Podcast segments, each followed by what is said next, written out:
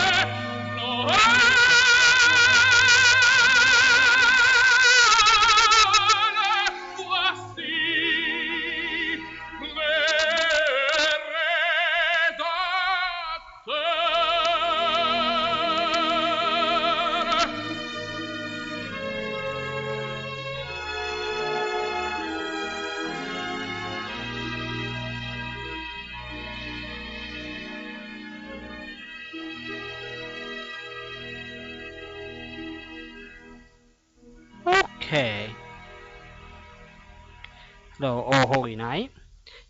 Well, I think it's time for me to give my friend Patricia a call. And I'm going to put in a song that I think I know she'll like. And I like it. Anybody who grew up watching the show, or the seasonal show in the 70s, would know what I'm talking about. Here we go.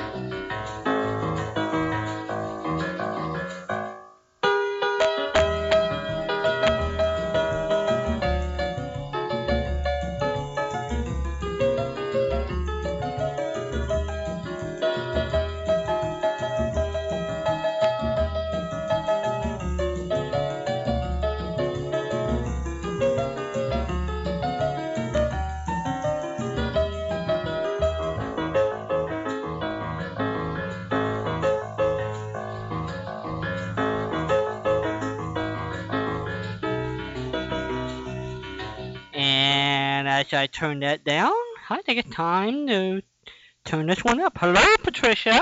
Hello, Walden. Merry Christmas in July. In July. Yep, yep. We are here, and that is a good thing. We uh, we do this. At least we try to do it every summer, at least one night out of the out of the summer season. And our phone lines are open. You want to talk about radio or talk about the hot weather or whatever you want to do out there at 714-545-2071 our number. 714-545-2071.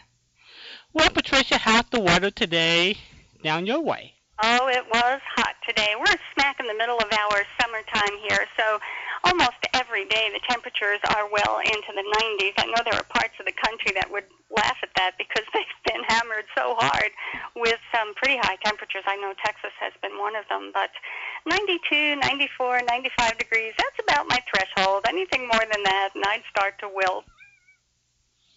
Well, the thing that always gets me about the neck of the woods you guys always live is the humidity factor. Any idea what, how much, how wet is it when you step outside? When oh well, the same as inside. I never use air conditioning.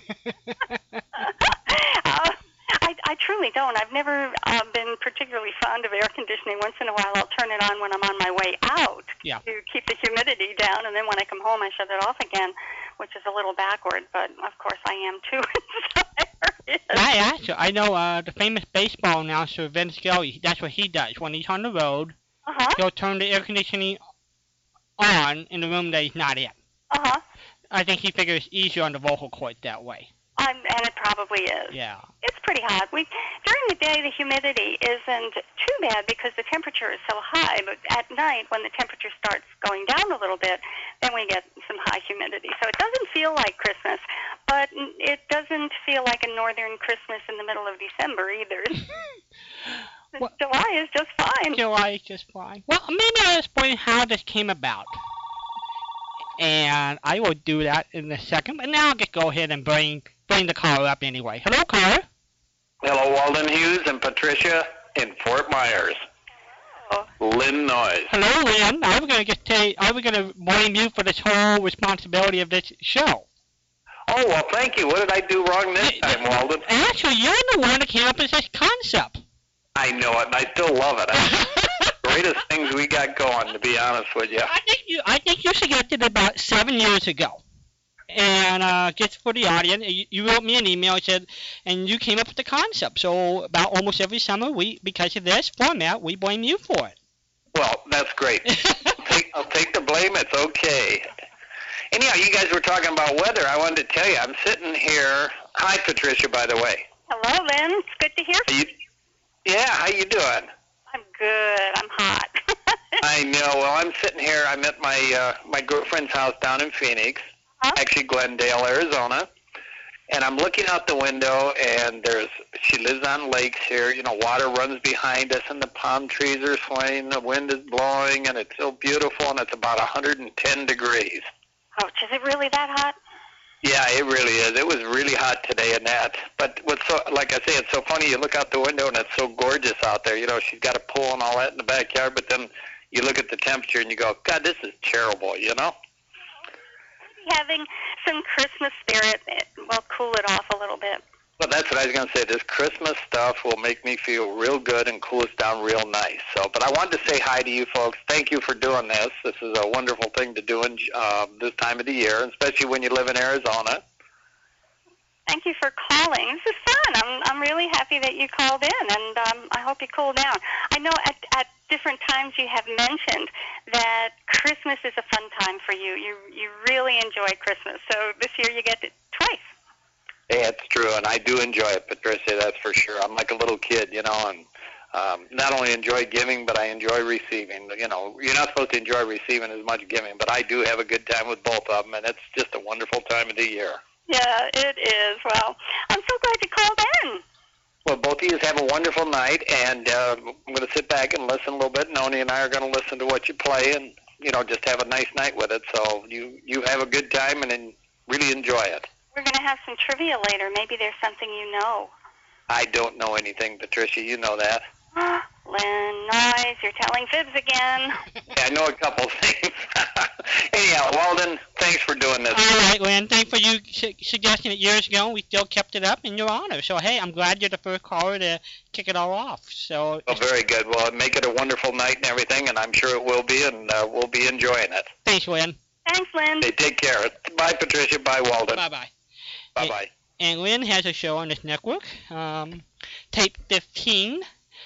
We won't be saying that too much longer. Uh, we uh, eventually, I'll give you a clue, everybody. The, the automation system will not be running on tapes. So uh, maybe sometime later this year, or next year, we'll have to come up with a new concept. But Lynn Noy's show is heard on this, on this station, and it's on tape 15 for now. And uh, and I think right now, I think Tulane is playing a series of comedy shows, if I recall. Very nice. You can give us a call at 714-545-2071 if you like. Lucky person, I think. Anything strikes your fancy you want to bring up, Patricia? Any any any topic, any idea before I I throw something on the table for you? Well, we're talking about Christmas, even though it's in July. And at Christmas time, you usually ask, and last year you let me come out and play on Christmas too. and I spent some on air time for you. But we ask people to call in with some thoughts about Christmas past and even Christmas future, if that's what they're planning. Um, you know, if they've got some plans that they're hoping will come true for this coming Christmas. I, I just love hearing Christmas stories. So if anyone would like to call in with one of them, I would love to hear it. That would be good. That would be good. Christmas future, Christmas past, we'll take them here. Or whatever your present was when you were growing up. We'll, we'll take that too. That's a great one. We'll take Great that one. too. You know, um, once in a while I remember or I remind myself that not everybody had some wonderful memories from Christmases past or even times past. Um, um, but the thought occurred to me that we have an opportunity to start making. Um, even if you've not had a great story to tell, please call in and we'll start making a new Christmas for you now. Hello, caller. Um, Lon, this is Charlie in uh, Seattle. Hi, Charlie. How you doing? Fine, how are you, sir? Good. How's the weather in Seattle? Hot. It's not really hot today. I think it's about, uh, well, I don't know, 70, 75, something like that. That is hot and for that's hot in for Seattle. There's no doubt about that. That's a little warm. Thank you for One Man's Family last night. I tuned in. I was listening to you to the Ken Murray thing, and I cut out of that a little bit. I came back, and I got a whole hour of One Man's Family. I appreciate that No problem. Well, there's definitely um, I definitely have a group of people who adore that show, and so I've been pretty pretty faithful about that. And right now we're up to the 15 minute versions of those shows. So Right. those of you who love One Man Family, we still got a whole slug of them left. So we'll we'll put them on for Friday night for you guys. Yeah, I appreciate that very much. Uh, are you going to play your uh, Dick Corcoran uh, thing tonight? No, The- no, we're gonna devote this one to all trying to cool down. So we're gonna we're gonna put Dick on two weeks from tonight. Next week we got a couple of specials, but we'll we will uh, put together Dick Corcoran and Ed, Ed, uh, Dick and Ed show uh, two weeks from tonight. Okay. Well, I enjoyed that one too. I always like to listen to the. They always have a good show and put uh, interesting people on there uh, most of the time. I enjoyed that too. It's a good show. Yeah. It's a good show. Okay. Well, I just want to call, and say hi, and uh, uh, we'll be uh, we'll be listening. What, what's what's on tap for tonight? You gonna play some? Well, Patricia and I decided that we're gonna try to cool down the weather with Christmas shows. Hi, Patricia. Hi, Charlie. Hi there. What you gonna play Christmas shows now? Yes, uh-huh. Christmas show now. Okay. Actually, uh, Lynn Lloyd suggested this, I think, seven years ago. Why don't I take one night out of the summer Oh. when it's 110 degrees in most country and people are trying to figure a way to cool off? We'll play some Christmas shows. So, Yes, Patricia, so we got some Patricia shows uh, Patricia picked out. And so we're going to talk about that and old time radio and take calls and uh, Good. have trivia questions and just, just kick it back for as long as Patricia wants to stay up. okay. Well, I'll be listening, you guys. Thank you. Thanks, Charlie. Later. Bye. Bye bye. And there's Charlie from Seattle. 714 545 2071 is our number. 714 545 2071. Time to turn the tables, Walden. What was your favorite Christmas gift that you got for your entire life? Oh man, I've I've been blessed that way. Well, I was thinking on some other topics. Well, let me think. I I'll tell you the one that sticks out in my memories. Mhm. Uh, I think all of us would remember our first bicycle. I think I got mine when I was, yeah, about six years old or so. And of course, you know, I had the little uh, safety wheels, whatever you call it, or the training wheels on the side. Uh-huh. And I remember that. Uh, I also remember uh, getting a remote control airplane. I think the Christmas after that, that you know you can fly it around the living room and adjust it up and down. Uh, or I think probably my favorite one would be an electric car that you would get inside. It would be like a uh, a drag racer and it ran on electricity, and you could drive it all up and down the house and outside and everywhere.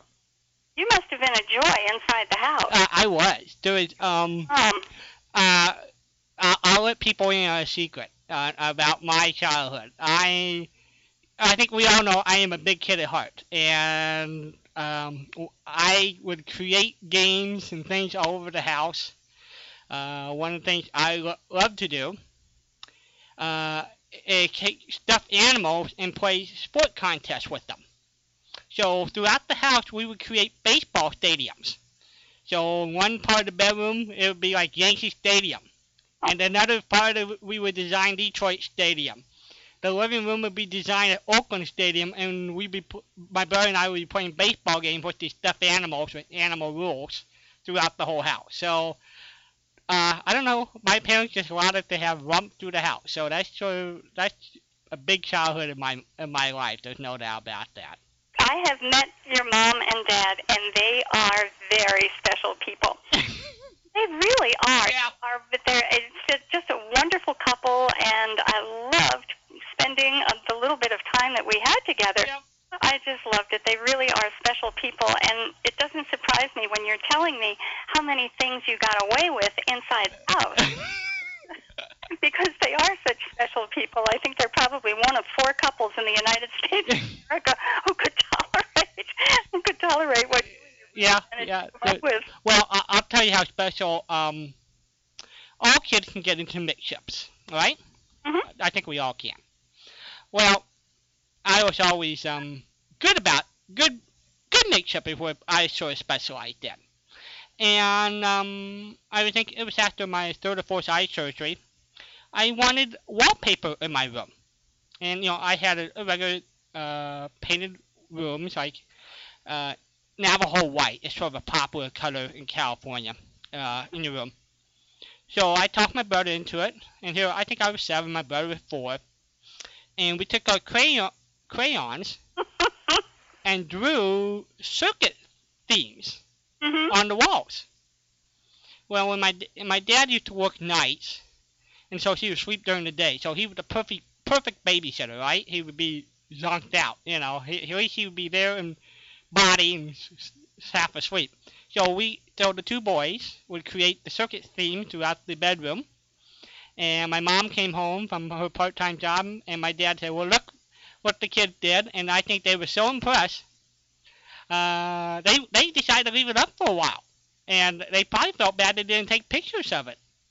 They they went ahead and my dad quite cleaned it up and uh, uh, repainted over it, but I think they felt bad that they couldn't keep it. I think they were impressed that two little kids could draw a circuit theme. So there's no doubt about it. We sort of we did get away with murder. There's no doubt about that. That is great fun. Now, the two of you had grown up to be Rembrandts, and your dad had painted over Yep. your early art. Yep. Oh well. Terrible stuff. Oh well. You know. Anyway, I think another special uh, time for me in Christmas. Um, if many people know, uh, my uncle is a retired four-star general, Mhm. lives in Florida, and many times he would be stationed around the world. Every two years in the military, you pretty much move. And we would get to visit him in very strange and exotic places. And uh, um, and also, you know, for a family who was going through financial tough times, like everybody would go through, uh, having a relative move to someplace really would cut down expenses because you travel and stay with them and uh, see a lot of interesting part of the country and, and, and of the world. And the time my uncle became the uh, wound up being the uh, the commander of the Pacific Air Force, he was stationed in Hawaii. So I got to spend two Christmases in Hawaii.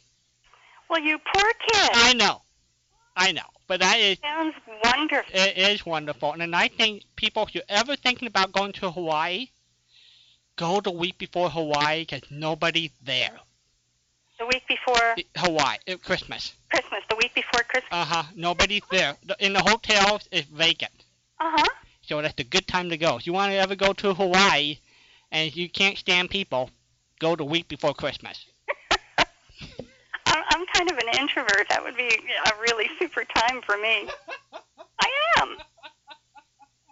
You think I'm joshing? No, I know, I know, I, I know what you say. I know what you say, but you get you just you you have this interesting personality that you can be an introvert and you have extrovert qualities. Sure. Well, um, um, one of the definitions I heard of introvert and extrovert one time just seems to fit. It has nothing to do with your ability to interact with people or communicate or be bright or sad or miserable. It has to do with how you recharge your internal batteries. And an extrovert tends to get energy from being with people. And an introvert recharges batteries by being in private time and quiet time. It's the quiet that allows them to recharge their batteries. And I've always liked that definition. Mm-hmm. Well, I would think, and I can see why logically that makes sense for you, being your your given profession as a writer. Yes, That's definitely a quiet task. it, it, most of the time anyway. Yeah. it's true. It's true. It's, it's a perfect combination. well, I think it's time for us to talk about our first show. Mm-hmm. And Patricia uh, asked for a list of, of Patricia's choices this year. And we're going to feature a lot of them this year. And of course, I I would think, hopefully, she knows the right answer to these trivia, trivia questions. Patricia, Yes. what is your favorite old time radio show? Oh, Fibber McGee and Mo. Let's ring the bell! All right. Right? Yeah, you got it. So that's what I thought we would talk about. Fibber McGee and Molly. Look, what the first show we're gonna play is the show from December 18th, 1945, Uh huh. and this is the one where uh, Fibber paints his wants to paint his Christmas tree white. That is one of my all-time favorites, and I, I think you know that there are two Christmas shows that, that I will listen to over and over and over again, and that's one of them. It's, it's interesting. Um, forgive me for going off in a different direction here. This is one of the first shows. I, I said one of the first shows, one of the very early shows, shortly after the end of the war, Yes. 1945. 1945. So there was probably a, a whole different temperament and social climate that was going on at that time as opposed to the Christmas before. Absolutely. Absolutely. I wonder if you can pick that. You find something when we listen to this show. You find something in there that would tell us that it, there was a different mindset at that year, that particular Christmas, from the ones before then. Well, I- uh, I will listen. Cause generally, I know if for those of you who may or may might uh, and will be celebrating the end of World War II which I always do here in August, and you hear the shows from August and September 1945. It's not a major um, celebration. In other words, what I mean by that, uh, it's not.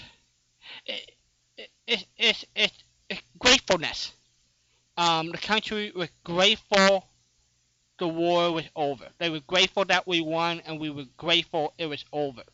And, and that sentiment uh, is depicted in a lot of the shows in the August and September of 1945. And I was wondering when we might hear this here in December of 45. Mm-hmm.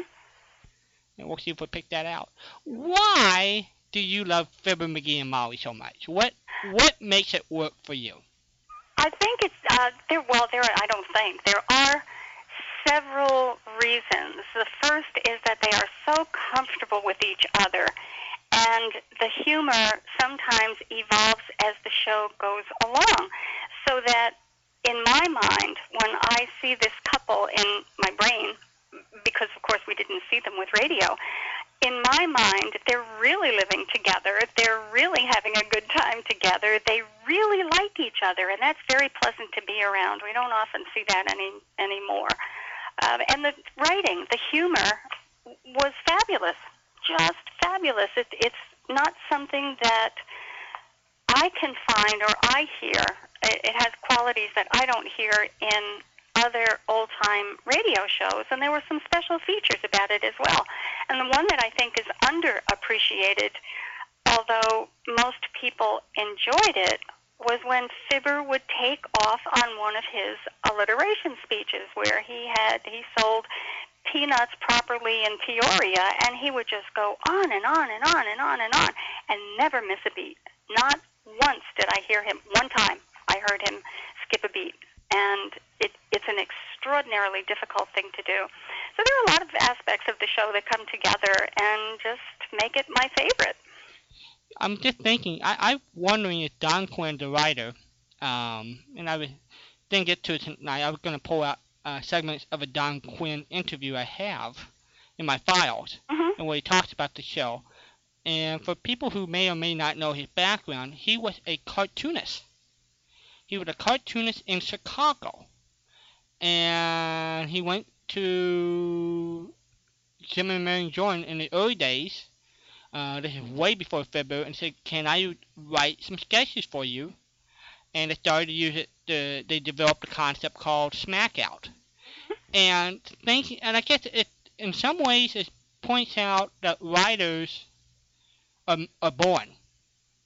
Not necessarily. I don't know if you can make a writer, I, but if he had that God-given talent or blessings or whatever, or that ability to create something like Phil McGee and Molly in the Halls of Ivy.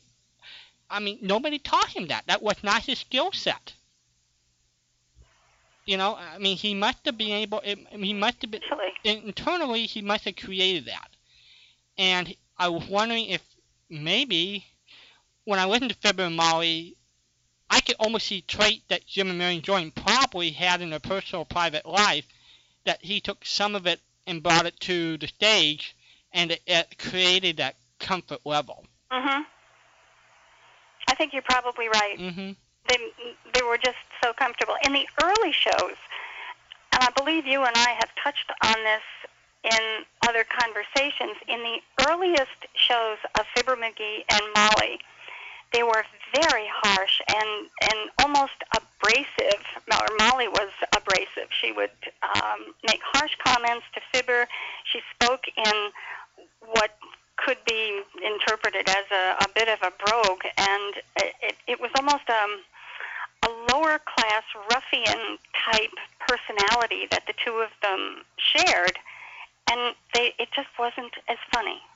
And once they started evolving into a couple who enjoyed each other and appreciated each other, and Molly found great humor in Fibber's foibles. And by the way, she she never came out, um, which is another positive thing about this show. She never, uh, I, I don't know how quite to say this. She, she never took them apart. She was never crude or rude, and no matter what came out at the end, she always helped it be a little bit better. That even when Fibber flopped, Molly was there to help prop him up. That's true. I'm uh. I'm currently listening to the um, early shows in 1939. I haven't heard a lot of those yet. I'm up and I'm working backwards. That's sort of more on think tank at the moment. Mhm. So I'm working on May 13th, 1939, eh, for my private fun listening. And Molly O'Marion still had the Irish Brogue in Mhm. 39. And I have to figure out. I, my thinking is probably totally got rid of it by 41. I'm not sure, but that's I think that's when the, I think the show first became number one in the country is around 1941. So it took them almost six years to finally gel to the format that the public uh, totally adored the show. Yes, yes, and they became lovable characters in the early 40s. You're right. They they were almost vaudevillian comedy in the earlier years, and they didn't come off as a couple. They came off as two people telling jokes or having monologues of their own, and they they just didn't come together. You're right until the early 1940s. That's when it started really getting fun to listen to them. Absolutely. Well, in this broadcast, we're going to hear uh, Shirley Mitchell, who played Alice Darling. She is still with us, everybody. She uh, uh, and I asked her one time, did she knew her role was going to be short-lived, and she said, yes, yeah, she knew that ahead of time.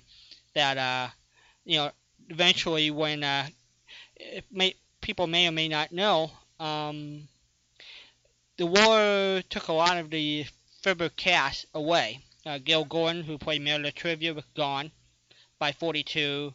Uh, Bill Thompson, who played uh, the old timer Wallace Wimple and Horatio K. Boomer and a lot of parts, he was gone. And so they had to create new characters to help fill in the gaps. Mhm. And uh, Shirley Mitchell, who uh, was part of the show in, during 1943, they had, her last show it's about two weeks away, about January of 46. So just a little note for you uh, radio buff out there if you want to take note of this. So, Patricia, I think we're ready to hear our first show. I am so happy this is the first show. Thank you. All right, here we go. And Patricia and I will be back in 2930. Here we go, everybody.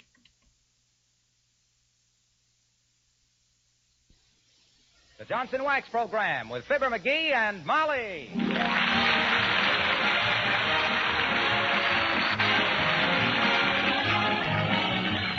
The makers of Johnson's Wax products for home and industry present Fibber McGee and Molly, written by Don Quinn and Phil Leslie, with music by the King's Men and Billy Mills Orchestra.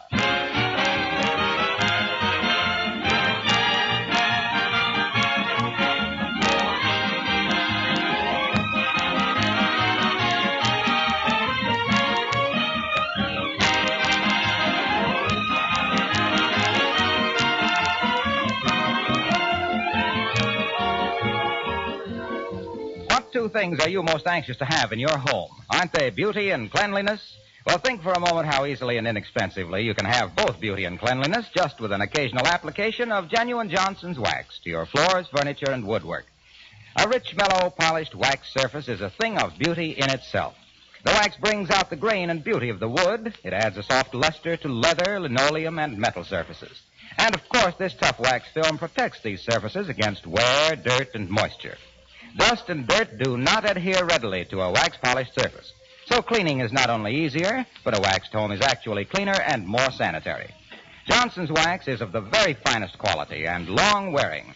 The cost is really very little. So why not practice protective housekeeping in your home with genuine Johnson's wax? Dealers everywhere carry it.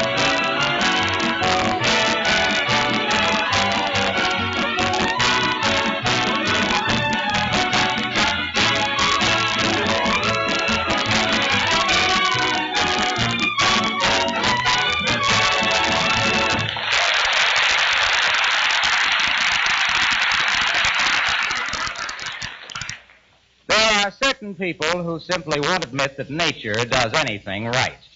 They are the kind who gild cattails, paint whose little tootsie are you on the shells of baby turtles, and clip poodle dogs to look like anemic lions. Here's one of those people now, as we meet Fibber McGee and Molly.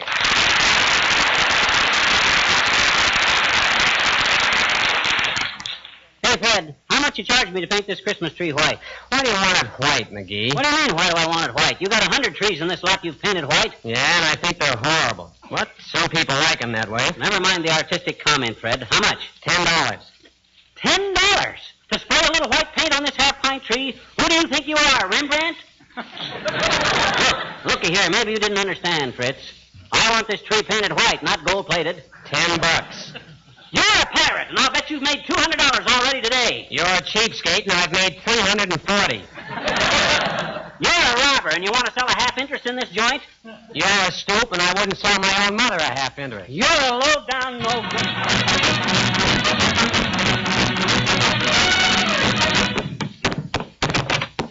Oh, the dirty, the dirty swindler.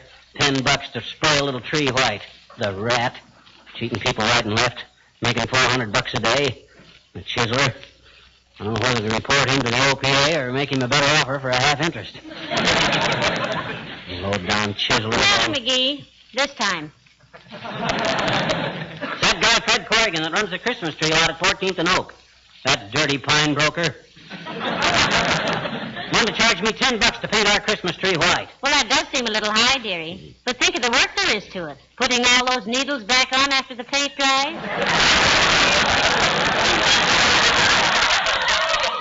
They don't take the needles off. They just spray the trees. Wish, wish, wish. That's all there is to it. Well, if wishing will make it so, why don't you do it yourself? If it's a ten dollar job, I can't afford to pay myself that much. Besides, I haven't got a paint spray, so. Hey, haven't we got a paint spray attachment on the vacuum cleaner? Oh, dear. Oh my gosh, I can have that tree painted white before you can say don't it look awful. Now, McGee, please, I realize we need the house painted, but not on the inside. Let's leave the tree green. Oh, you'll love a white one, Snooky. It's the modern thing. Nobody uses green trees anymore. They're outmoded. Hmm.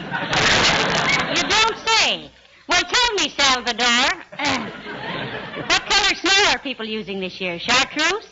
No kidding, Molly. White Christmas trees are all the rage. Everybody. They must be. They throw me into one. Now, look, sweetheart, just put the tree up and trim it. I love a green Christmas tree. Don't you, Alice? Don't I what, Mrs. McGee? Look, Molly, I'll put it up to Alice fair and square and let her give an opinion. Here's the proposition, kid. If you were going to have a Christmas tree, which would you rather have? A dusty, drab, dirty old green one or a bright, snappy, glistening white one? Which Alice? Mistletoe. No. Mistletoe. What an answer. Well, jeepers, don't you like to hang up a little bouquet of mistletoe, Mr. McGee? Oh, he's too shy, Alice. Hmm. I am not shy. What good is mistletoe? Catch somebody on it, and it's either somebody you can kiss anyway, like your wife, or you get a slap in the chops before you can point up to it. mistletoe, bah. That's just poison ivy with berries. well, we'll put some up, Alice, and you'll see who manages to spend most of his time loitering around beneath it. Yeah. but honestly, now, dear, uh, do you like a white Christmas tree? Well, I like 'em all, Mrs. McGee. I don't care if they're purple. Gertrude always has a white one, though, and she likes them. Who's Gertrude? We know her. Oh, she's the boy who always rides past here in the cream-colored Cadillac and honks his horn sister. Ah, yes. I see. Well, uh, himself here used to go with a man who owned a Stutz Bearcat's niece. Yeah, but I gave her up for an old guy with a broken down Maxwell's daughter. but honestly now, Alice, don't you really prefer a white Christmas tree? Well, I got awfully tired of them, Mr. McGee. When I was a little girl, my father gave us kids some little tiny paintbrushes and told us to paint a Christmas tree white. Heavenly days. Wow. It must have taken you children a long time to paint a tree with little brushes. Uh, how long did it take you, Alice? Oh, we never did get it finished. Hmm? But it kept us off the streets till we were 18 years old. well, I gotta wrap some presents. See you later.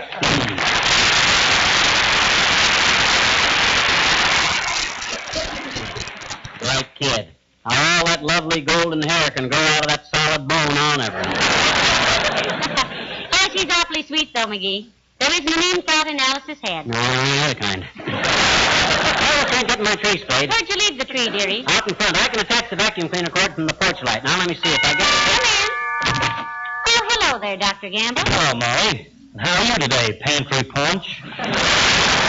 Fine, Jumbo, fine. You out spreading a little Christmas cheer, telling your patients you're going to retire? Oh. He's not going to retire for years yet, are you, Doctor? My dear, I will retire on that far distant day when I can write a personal check for $400 and not have the hired help at the Fourth National Bank burst into hysterical laughter. All right, go on, you old miser. You got that much buried under a loose brick in the fireplace right now. Trouble with you is you got more affection for a dollar than my wife has for a pound of butter. And that's the love match of the year, Fatso. You have no right to say that, though, McGee. Dr. Gamble does more private charity work than anybody in town. Certainly. I'm a very noble character. And I walk down the street, flowers spring into bloom. Oh. Birds burst into song, and taxicabs honk twice before they try to kill me. I gotta run along now. This is my busy season, you know. I suppose the children keep you pretty busy around Christmas time, Doctor, huh? No, it's the so-called grown-ups, my dear. Huh? This is the silly season when 200-pound men start climbing 49-cent stepladders to wire dime store angels to the tops of $3 Christmas trees and wind up in a $500 plastic hat. Pennywise and compound fracture foolish. Don't you want to stick around and watch me trim our Christmas tree, Doc? I'm painting it white. Well, you don't have to do that, Skip skipwit. Huh? When I put my gift for you under it, it'll turn white.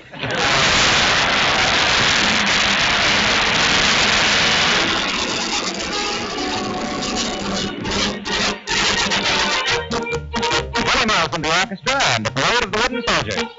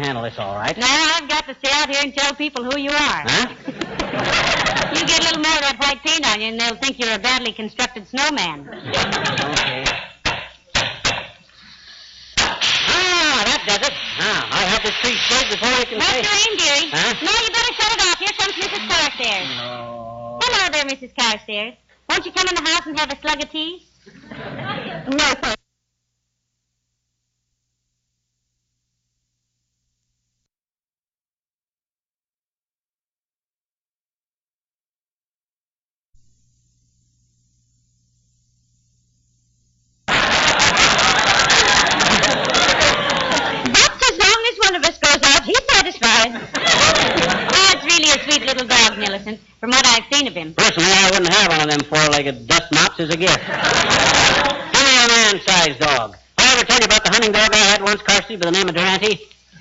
Durante? Yeah, what a nose that dog had.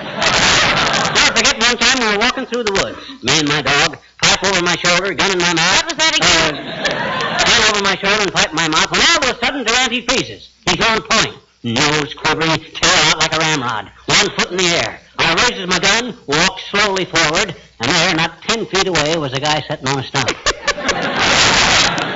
That was quite a dog, Mr. McGee. Trying to flush game wardens, was he? Well, sir, I bailed the dog out, and then I was never so ashamed in my life.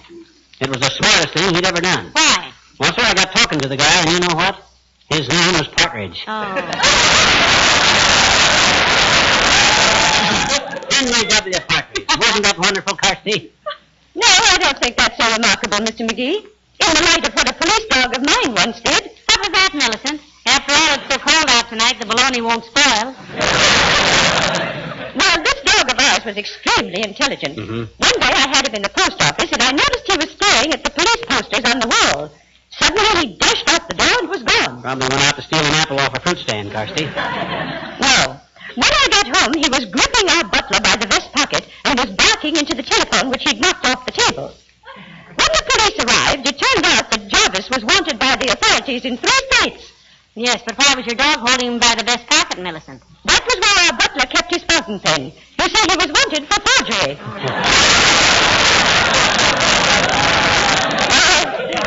so nice to see you. Good evening.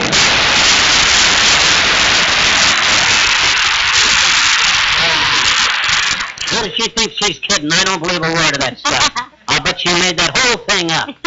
well, never mind her, dearie. Get busy with that paint before it freezes solid, will Huh? you? Oh, oh, gee, it might at that. Well, back to work. Oh, there she blows. Yeah. Yeah. Stopped up again, McGee? Yeah, the doggone thing. I only got about a third of this tree sprayed, too. Maybe it's... Hey, What? how could Carstairs' dog be gripping the butler by the vest and barking into the phone at the same time?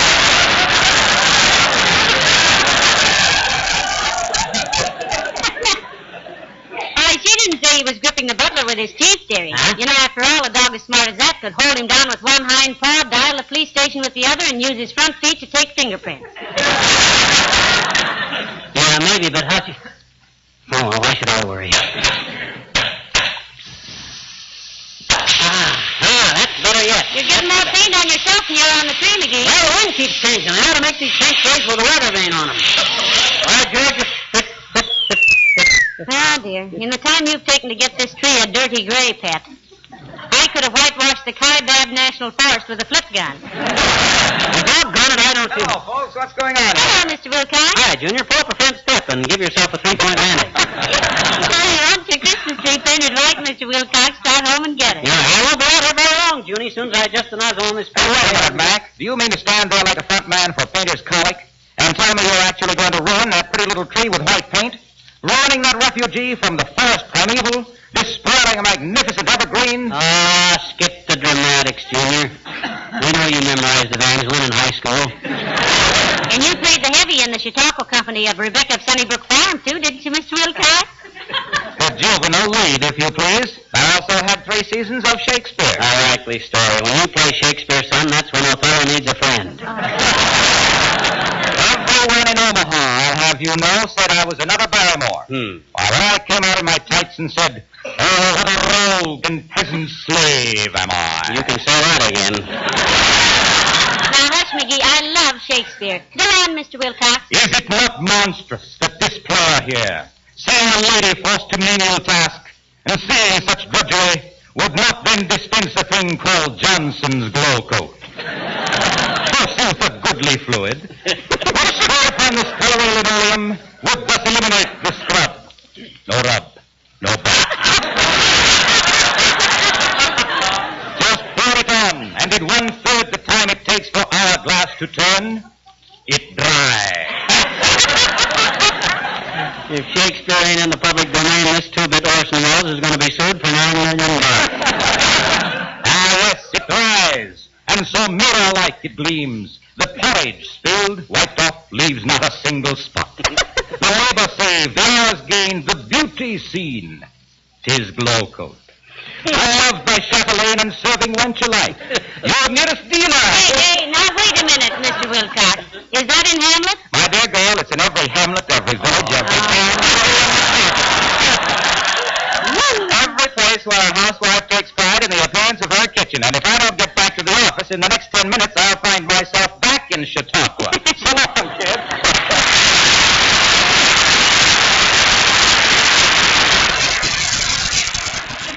That was the biggest ham I've seen since Boo Boy went to the state fair. You better be careful or he'll wind up on a platter with an apple in his mouth. Ah, but this ain't getting my tree sprayed. Well, hurry up. You almost got it done now. Yeah. Ah, let's see. I get it all loosened up good. Ah, there she goes. Ah, this is the best it's been yet. Yeah. Look how white the tree is getting, Molly. There's one question I'd like to ask you, McGee. Are you sure? Don't bother me now, kiddo. I'm doing too good. Hot dog. Ain't that getting beautiful? I finally got this spray gun working perfect. I know, but look, McGee, I've been wanting to ask you if... Waiter, Tootsie, waiter. I'm just about finished now. Just up there a little bit. Ah, oh, gee, I'm through.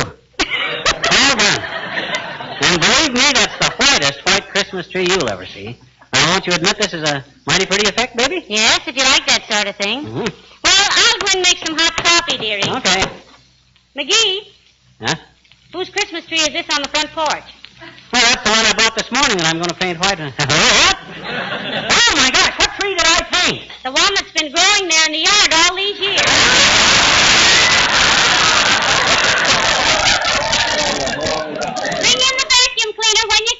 Have all that debt. If I ain't the dumbest bloke that ever drew breath. A wise guy. I know it all. Can't tell one tree from another, one that's growing and one that ain't. I'm a saphead. I'm the brainless, incompetent, ham-handed butterfingers. If I wasn't so stupid, I'd never let me sit here and insult myself like that. Bad rat dead. Hi, mister. What's the matter? I know that voice. Is that you, Teeny? Sure is, I betcha. Hmm. What you sitting there with your head in your hands for, mister? Got a headache? Want to get your aspirin, hmm? Money too? No, no, thanks, sis. Medicine won't touch the kind of headache I got. I just busted my ego in four places. Gee, I'm sorry, mister. Yeah. Oh, boy. Who did that? Huh? Who did what? Who painted that tree white? Gee, I thought it was beautiful. Yeah, but that ain't the And one. it's growing right there in your yard. Yeah, you see, I got a little confused. Oh, Mr. McGee, you're wonderful. Huh? I am? You're the nicest man in town, I bet you. You put your Christmas tree right out in the front yard where everybody can share it with you, didn't you? Well, I didn't exactly. All the kids in the neighborhood are going to love you for this, mister. Well, I can hardly wait you get it all lighted up. you can't, eh? Hmm? I says you can't, eh? Can't what? You can't wait till I get it all lighted up. Gee, neither can I. and you know what, mister? What? It's, growing on the ground like that, it can't wobble and fall over either. Mm-hmm. Our Christmas tree at home is always wobbly. Yeah, lots of people make that mistake, sis. They don't stop to think if they were a tree and got all lit up and then came into a warm room, they'd wobble.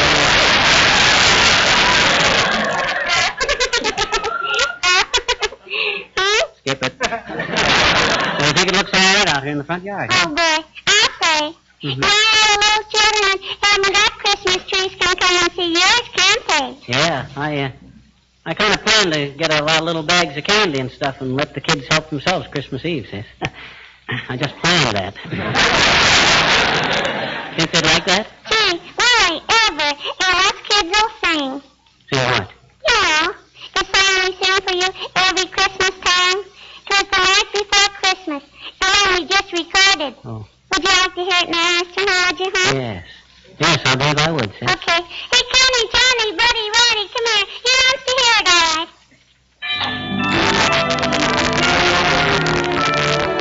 Wonderful bunch of kids going around the neighborhood with a 30-piece orchestra.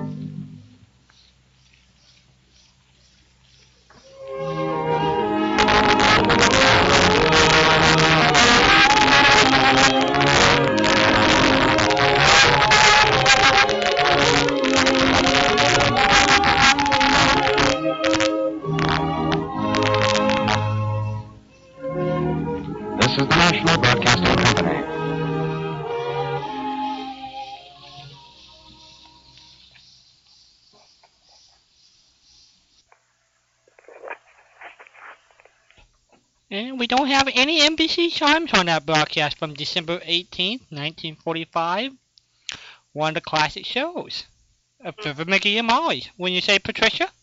I was going to say, and no comment about this Christmas being different from the Christmas before. That's true. Uh, no, no, they didn't. They didn't uh, elaborate at all. I was, uh, I was just thinking.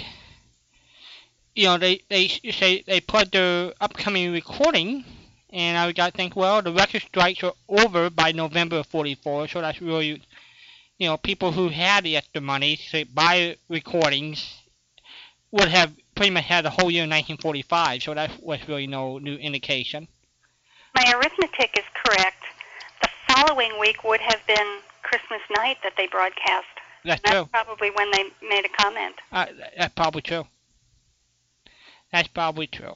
And that's another interesting characteristic. Nobody took off on the holidays. If the show night was on Christmas or New Year's or Valentine's Day, it didn't make any difference. Thanksgiving, the shows went on. The show must go on. Yeah. Yes. Well, you know, let's face it. Uh, they must have loved what they did. They had to. Yeah. And so, uh, so it almost in a way, it was something they loved to did, and especially if you were a performer who loved to be with the audience.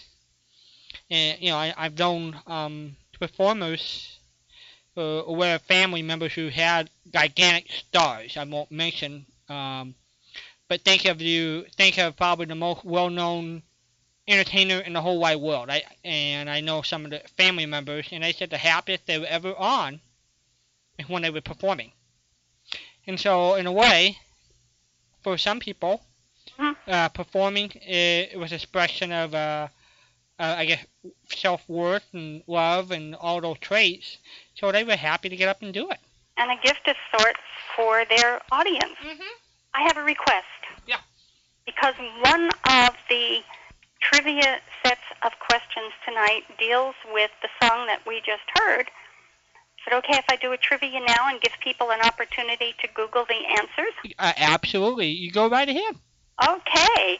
Um, I have a list of CDs, by the way, that are um, available for prizes, and people can pick their own. I will ask the questions first, and then give them their choices of CDs for anybody who can answer one of the questions. Okay. First, there, there's a set of three questions, and the person who calls has to answer just one of the three questions correctly. That's pretty generous, but the questions aren't all that easy. So the first question is Throckmorton P. Gildersleeve, the great Gildersleeve, celebrated Christmas in Summerfield with his niece and nephew. The question is what was his niece's first name or what was his nephew's first name? So that's question number one. So you, if you know the answer, you can give us a call at 714 545 2071. And that's, you, get, you get three chances. So you got here, that was your first shot. That was the first shot. The second shot deals with or is related to the song that we just heard, The Night Before Christmas, uh, on the Fibber McGee and Molly show. That was introduced three years before on December 23rd, 1942. And the response from the audience was so phenomenal that they decided to keep it as part of their Christmas routine, and they did it for years at Christmas time, that same song.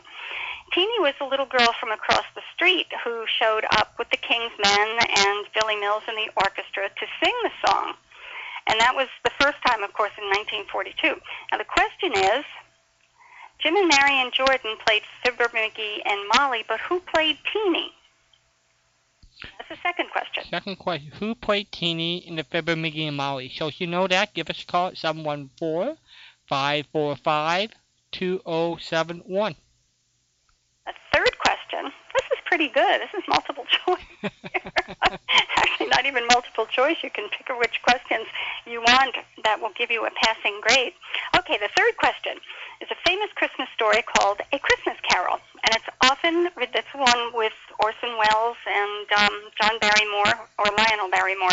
Who was it? John or Lionel? Or did they both do the role? They both did, but the, probably the most famous one that we had was the Lionel Barrymore, but they both did it. was Lionel. Okay. Uh, so they they did um, the Scrooge routine in the Christmas story, A Christmas Carol.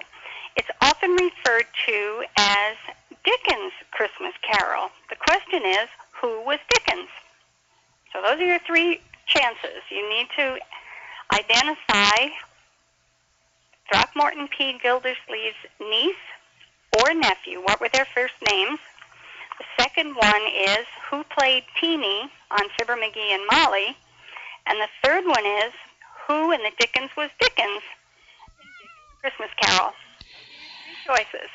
So you can give us a call. We just just know one to three at seven one four five four five two zero seven one, and you can win a CD of your choice. Thing is legal. Hey, can't beat that at all. No, you cannot. And so we'll keep that out there. You can give us a call 714 545 2071. You know, what the one of the nice thing about that show we were listening to, to me, ah, we got a caller. Terrific. Okay. And we'll throw him up. Hello, caller. Charlie Kinder in Seattle. Hi, Charlie. How are you? What, what, what is the prize? I, I missed, what, what's the prize for these if I answer right? You get to pick a CD. Okay. Um, um, Marjorie was the niece, Leroy was the nephew. Very good. Molly played uh, Teeny, Marian Jordan played Teeny. That's correct. and Charles Dickens was the author. Boy, you are good. Okay, I am going to read to you the list of CDs for you to choose from. Okay. You can pick one.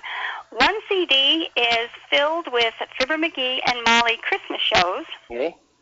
Second CD is filled with the Great Gildersleeve Christmas shows. Hmm. Third one is a CD with a variety of Christmas shows, more than a hundred. They're from all over, Red Skelton and Bing Crosby and Fibber McGee and Molly. Okay. Second CD with more than a hundred shows, and they're different shows. So uh, the, a total of 200 shows are available here. And the final CD, I will make a collection of Christmas music by various performers. And if you've got favorite singers or favorite music, I will see if I can do that. Okay, I'll take the Christmas music, The Christmas, a selection of Christmas uh, music, that, you know, that you said you'd make up. okay, the music. That's fine. Um, and Charlie, uh, and for anybody else, I'll give you my Hotmail address, and you can tell me what your address is so I can mail this to you. And you can also let me know if you've got some preferences for Christmas music, either vocalists or do you prefer instrumental? I've got some unusual instrumental ones. Um, my email address for anybody and for you to send me your address is Florida Writer, all one word, Yeah. at hotmail Dot com.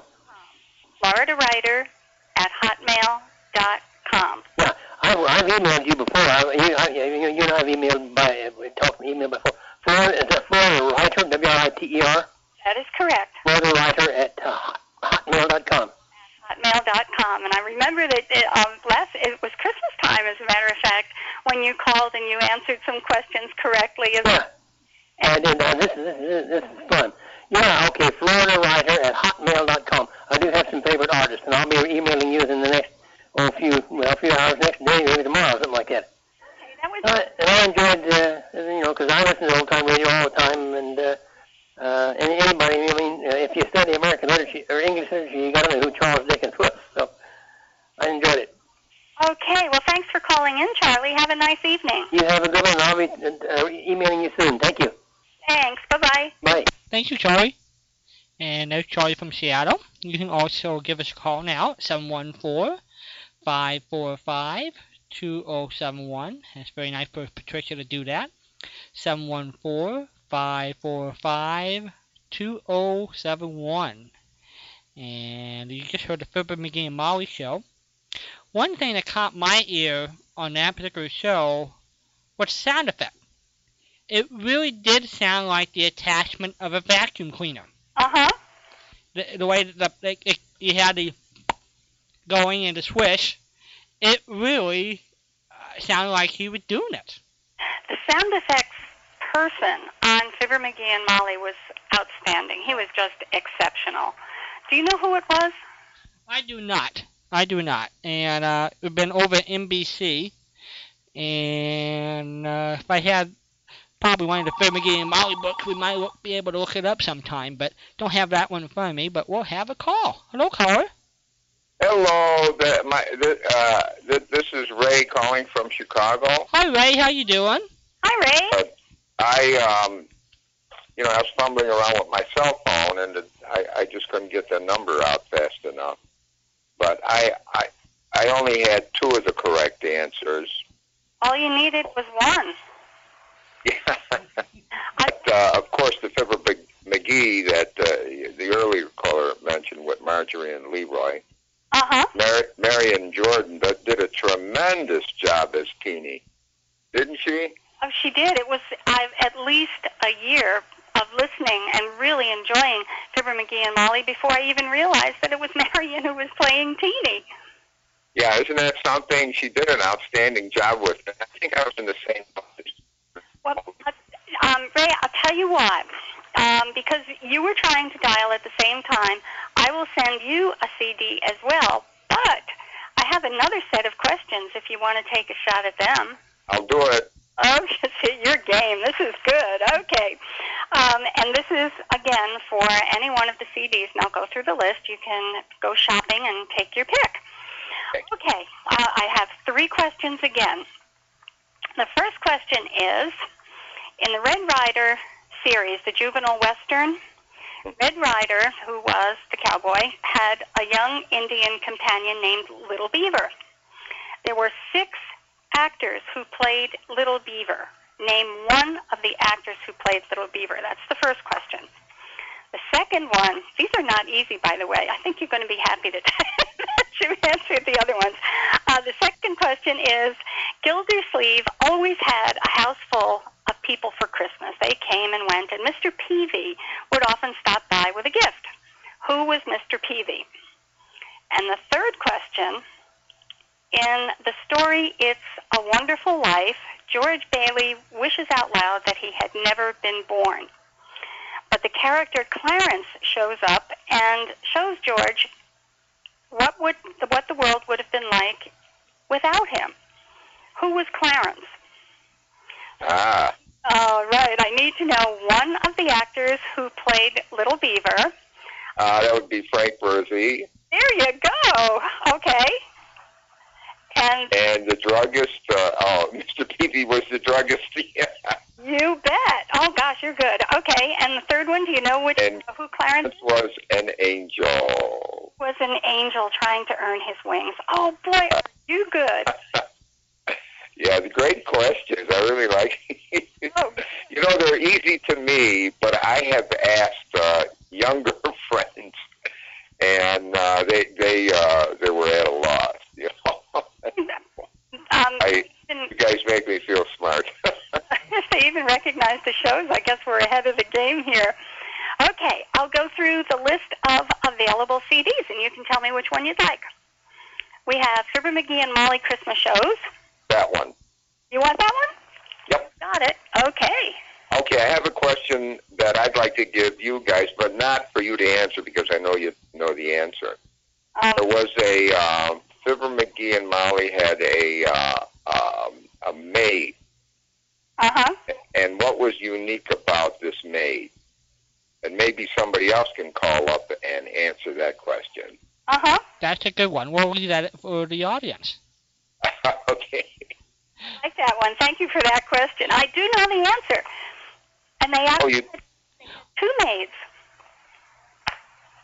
you you don't know the answer to that one? Do know the answer. She does. And I'm so proud of Of course you does. Yeah. Okay. you notice that I only ask questions with that I know.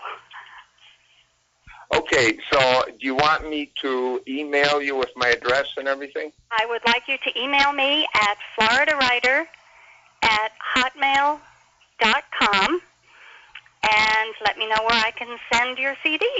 Excellent. Thank you so much, and I'm really, really enjoying the show. How's the weather in Chicago tonight, Ray? Did it get up to 100 degrees or 80 degrees today? How how warm did it get? You, you're not going to believe this. I'm actually in Wisconsin now. Yeah, uh-huh. I, I have a little uh, getaway cottage about a hundred miles north of Chicago, and um, you know it's it's a weekend uh, getaway place, and um, the weather here. I'm a golfer, I might add, and the weather here has been kind of overcast, but that's fine because it, it gets so darn hot Yeah. that uh, you know uh, something in, in the uh, low 70s at this time of the year is just tremendous for us. I tell, I tell you what, too. I went to the Italian Fest in Milwaukee yesterday. Mm-hmm. Oh, wow. Yeah, and that's a, usually a four, five, six day event, Uh-huh. and a lot of people come from all over the country. Not over the country, but you know, in the Midwest area, and a lot of people from Chicago drive up there, and uh, it's really an interest, interesting and fun day festival. Now, the weather that day was a little cooler. That was yesterday, and they had uh, you know some light rain, but in spite of that, the place was packed. Sounds like a wonderful deal. Do they have entertainment and food and Yeah, as a matter of fact, they not only you know uh, excellent Italian food, you know, a little like snack food, and uh, but they had some of the old time uh, singers like uh, Al Martino was there. Oh my gosh, really? Yeah, and Dick Contino. Do you does anybody remember him? You bet for the Lawrence Welk show. Well, Dick Contino, I'm telling you, I- he's got to be every bit of late seventies, and you know it was pretty warm there in spite of the overcast and rain. The way he was working out, he Oh, wow. actually took off his shirt, and and well, he had like a a dark T-shirt on, and that guy is really well built. Wow. He must really keep himself in condition. I was really surprised. Well, point- And just a fine show. Playing that instrument, I can see why he would develop muscles, at least in his hands, for crying out loud. Yeah, that You thing know? looks like it weighs 50 pounds. but in any event, listen, I'm so appreciative of uh, this little um, uh, contest, and I'm, I'm glad I was able to participate. Well, I'm glad. Uh, could I ask you one more question? Sure. And this is strictly voluntary. Do you have a Christmas story you can share? Either a Ah, Christmas stories. Hmm. man's Christmas, Christmas, Christmas. Uh, okay, I'll give you one. This is kind of a cute one. Years ago, I'm going to say, let's see now, this time frame would be in the late 40s, and uh, I came home from school, and our bathtub was removed from, um, it was one of those bathtubs with uh, the, the four um, legs on it. Uh huh. and it was out of the uh, I don't know I didn't even know where they put it. And tied to the faucet was a baby lamb. Now I got the biggest kick out of that. I t- and you know I would be in there the bathroom. And I I recall like talking to the lamb and he would be going bah, you know and I couldn't quite figure what it was all about and I must have been like five or six I guess and little did I know that in a few days he would be my dinner. You said, "Little did I know." Oh my gosh, yeah, that was something. Oh, that is most memorable, but not for the best reason in the world. Oh, it was really unusual for that to happen, so, you know. Uh, but that, you know, I could probably think of some other ones, but Well, forgive me for being so practical here, but what did you do for a bathtub in the meantime? well, it was only a few days. And, you know, when you're that age, uh, I think we took a bath every Saturday anyway, if I can remember. That is too funny. Oh my. yeah, I'm just surprised I'm even thinking about it, you know. Ah, this is great. You know, you guys bring back great memories, you know. Nobody This, thought that this show has got to be the best of the best, you know. Uh, I, I really, I look forward to listening every Friday night. Uh, Oh gosh, thanks so much, Ray. yeah, you, you, you just, just do a great job, and I'm so happy that uh, that you're both there tonight. Great. And uh, you know, I really look forward to it. Thank you very much. Great, Ray. Well, we'll let you get back to uh, listen to your computer. Okay. Thanks so much. Yeah, I'll be, I'll be listening. Sounds great. Okay. Good night. Good now. night.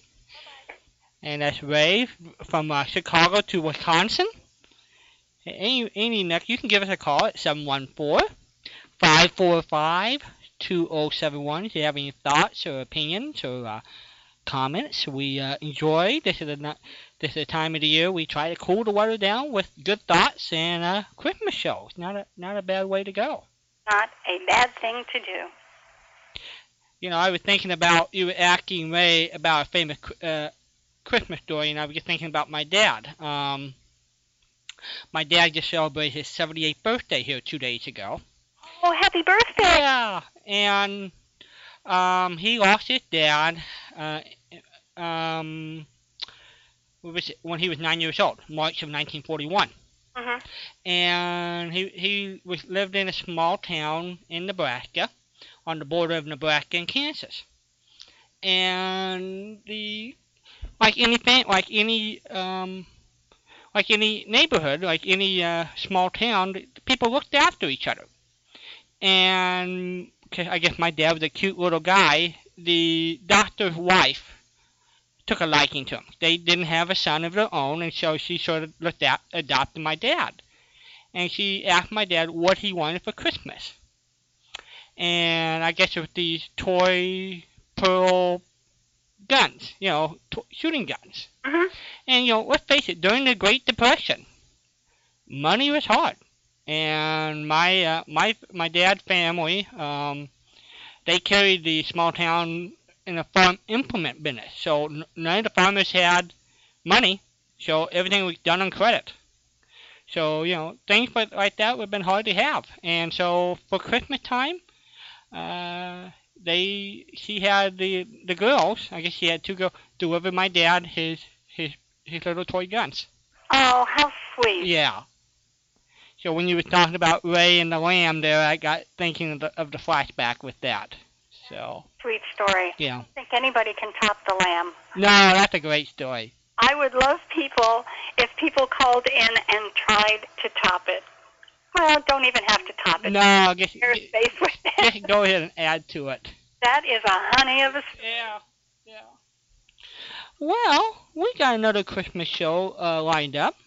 Good. And I'm thinking, why not a Phil Harris Outer Space show? Oh, great. And Patricia, you picked out the one from December 18th, 1949. Interesting. First show we had lined up on, with December 18th, 1945. So uh, four years later, we go from a Tuesday to a Sunday, both on NBC. And that's what we got. We have the legendary Phil Harris, Alice Faye, and probably the guy who a true Renaissance guy, Elliot Lewis, who played Frankie Lam- Remley on the show, and Walter Tetley. It is a classic show. And I think Patricia will talk about it when we get back. That's great. I'll Uh, be here listening. All right, folks. So here we go from uh, the NBC Radio Network, December 18, 1949, the Phil Harris Out of Space Show.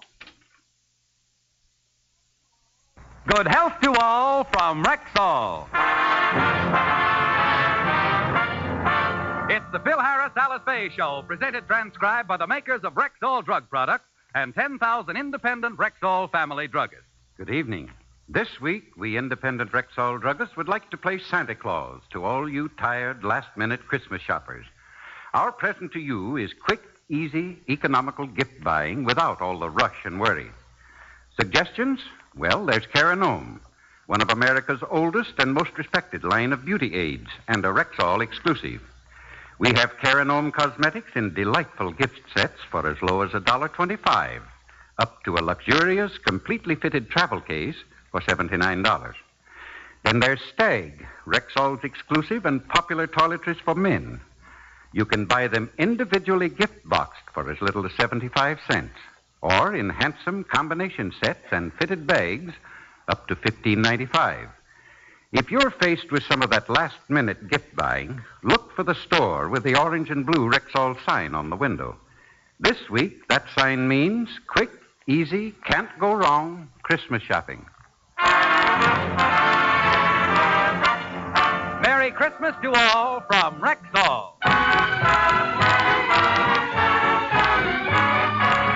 And now your Rexall family druggist brings you the Phil Harris Alice Faye Show. Written by Ray Singer and Dick Chevillat, with Elliot Lewis, Walter Tetley, Robert North, Jeanine Roose, Ann Whitfield, Walter Scharf and his music, yours truly, Bill Forman, and starring Alice Faye and Phil Harris.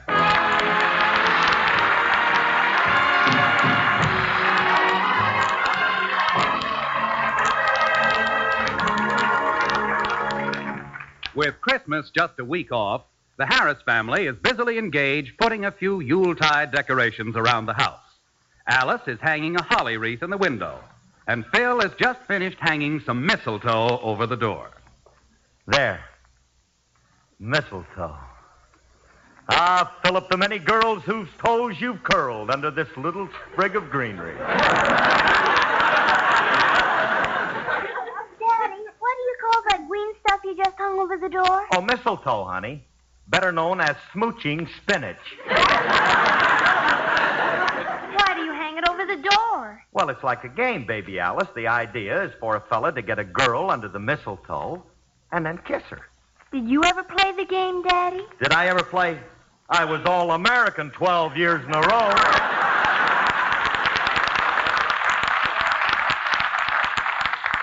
You mean if a fella gets a girl under the mistletoe, he kisses her? Sounds like a silly game to me. Don't knock it till you've tried it, gal. and don't try it till you get my permission. Daddy, before you married Mommy, did you have any girlfriends? Oh, I had a few. I'd say a few.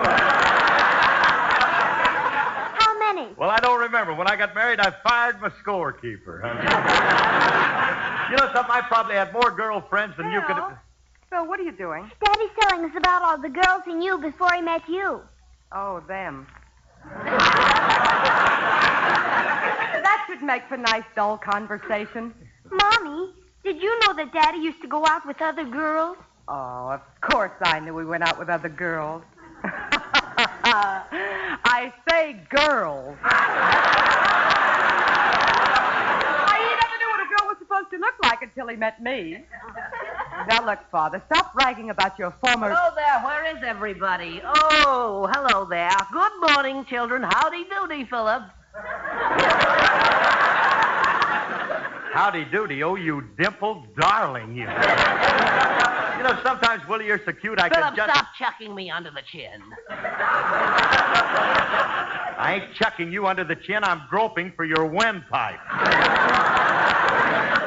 You have your decorations up, Alice, and they look wonderful. The holly and the berries. Now, uh, what, what's that green stuff hanging in the doorway there? That's mistletoe. What do you hang that up for? What do you. oh, this kid really lives. Why, I don't know, but he does. Look, Willie, you're supposed to get a girl under. Look, didn't your father ever tell you about the birds and the bees? Naturally. Birds. A bird is a warm-blooded, feathered, egg-laying vertebrate commonly known as the avian ceropsidan. Huh? Bee. A bee is a honey-gathering hymenopterous insect of the genus Apis. All right, Willie, all right, all right. So that, that's the scientific definition of the birds and the bees. Well. I must have a talk with my father. Papa is away off the beam. Look, Alice, your brother always I always also had. know about fish. Now, shut up. Willie, do you really like our decorations? Oh, Alice the Beautiful. And I'm glad to see that you people are imbued with the Christmas spirit. That's more than I can say for our city fathers. Where's the big community tree they always have in front of City Hall? I ask you, where is it? Well, don't look at me. I ain't got it. No, you're right, Willie. I wonder why they don't have the tree up this year. That's what I'm going to find out. I'm on my way down to the City Hall right now to get to the bottom of this. I'll go in and I won't come out till I know the whys and the wherefores. What did he say? He said he's going in on his why and coming out on his where. You know, Willie, you're right. We should have a community tree, and I'm going to the city hall with you. You're coming too, Phil. If enough people protest, we'll get results. But, Alice, I can't go. I've got a date with Frankie. Well, we'll pick him up and take him too. Oh, all right. But I don't know if I'm in favor of this. Gee whiz, in order to put a tree up, you got to chop one down. What's wrong with that? I don't believe in it. You see, I've an affinity for our little green brothers. And if you'll lend me your big flapping ears, I'll proceed to tell you why.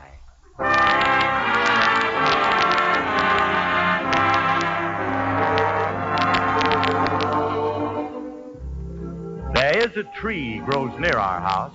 It's been there quite some time. Now the tree is a